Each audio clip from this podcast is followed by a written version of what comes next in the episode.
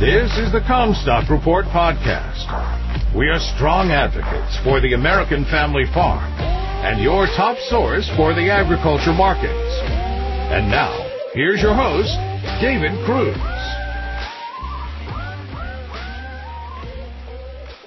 This is David Kruse with the Commstock Report. When up in northern Minnesota last month, we drove into a large lumber mill that looked like a very going concern that the sign said had been around for a century. In all that time, they have never seen a lumber market like this one. New home sales and housing starts are phenomenal. This is a boom in single family homes as people want out of heavily concentrated populated areas for the suburbs and countryside. If folks have to spend more time at home, they want a bigger and better one, and low interest rates incentivizes that. Canada is considering a 20% tax on foreign home purchases as the Canadian dollar exchange at 76 cents looks like a bargain for those buying in Canada. One of my most favorite places that I have ever traveled to is the Isle of Skye on the west coast of Scotland. Home values and housing starts are surging there too because of the isolation away from the population concentrations in the UK. The locals are complaining and resisting it, Circling back to lumber prices, home builders appear able to build homes and protect construction worker health. Given a La Nina winter here, there may be construction go on all winter in the United States. The repair and remodel market typically accounts for 40% of lumber sales and is up 24 to 40%. We replaced the deck and steps on our home and wow. The Realtors Association says that the recent strength in lumber prices has added $16,000 to the price of an average new home. In 2018, the average U.S. single-family home size was 2,623 square feet, but that trend is up as consumers want larger homes.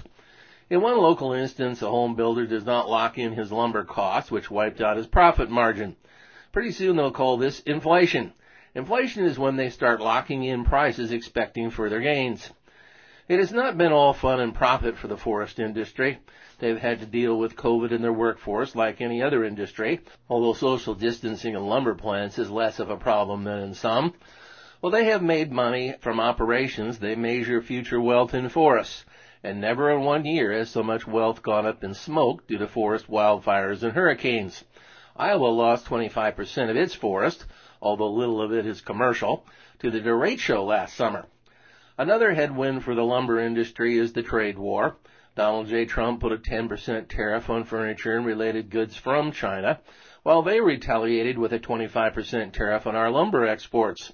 This caused a 47% decline in U.S. lumber exports to China in 2018-2019. Easing of the tariff war will generate even stronger demand for lumber. No reason why that housing starts will not continue to set new records next spring. On the grains, Bear spreads and weakening basis levels suggest corn may have done its thing for the time being. Our local basis went from 2 under to 6 under, suggesting they have their needs covered for the holiday.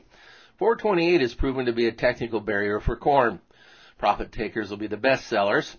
The dollar bounced from 2021 lows Monday, but so far the cat looks dead with no follow through. 43% of winter wheat is rated good to excellent, off 3% last week. There is rain and snow forecast for Kansas.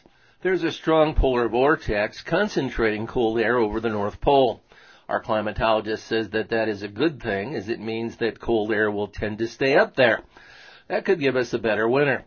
He sees no change in the U.S. weather pattern, continuing to note the strong west to east winds. Eastern Europe is dry, so is Central South America. They expect dryness in South America to extend into December. Typically the Mato Grosso misses the worst of the La Nina, but this time it is not. There doesn't appear to be a lot of interest in selling crude oil short right now. There is a bid under commodities.